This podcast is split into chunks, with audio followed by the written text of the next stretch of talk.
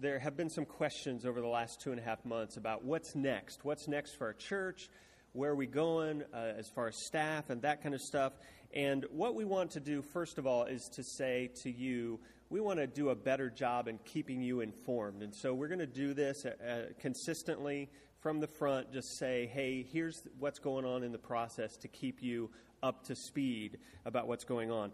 And first of all, I would ask you to do this to keep praying, especially about the matter that brought us to where we are today as a church. Because although we think that the worst is behind us, there's no way to predict the future, there's no way to know what's coming. And so we just need you to keep praying about that, um, that uh, God will direct all of our paths, okay? And the next thing, as we discuss our future and what's next in this place, um, I want you to realize that right now we have a very unique opportunity to pull back as a congregation and to honestly assess where we are and what role Community Christian Church can play in, in Fort Scott, in Bourbon County, in this area. And we want to be the most effective for Christ and His kingdom that we can be. And so uh, the board is getting together and they are um, discussing things. The staff is getting together, and we're discussing those kind of questions, and we're coming together as board and staff and discussing those. And one of the things we're doing is we're going back to the basics first. We're asking, why are we here?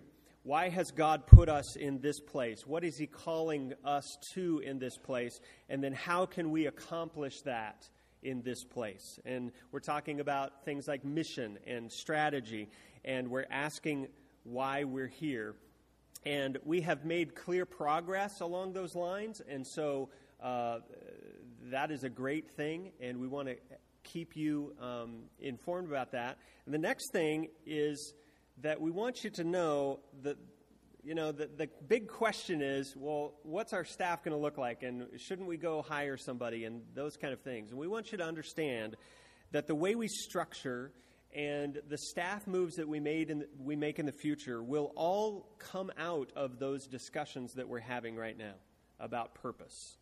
Uh, we want to be intentional. We want to be purposeful. Uh, we want those things to drive us. When we know the why that God has given us, then we'll get to the how, okay? And we're not there yet. And so we will take into consideration when we get there we will take into consideration our current staff, their gifts, their abilities, their dreams, their desires. Uh, we'll also take into consideration our financial picture uh, because that will have a say in where we staff and how we staff. And uh, we absolutely trust that if God says, hey, I want you to be about this in Fort Scott, America, that He's going to provide the means by which we can get that done but we also understand that we have to be the best stewards that we can be. Okay, and so we want to commit that as well as a as a community. If I could give you a picture of where we are and what we're trying to do right now, it would be this.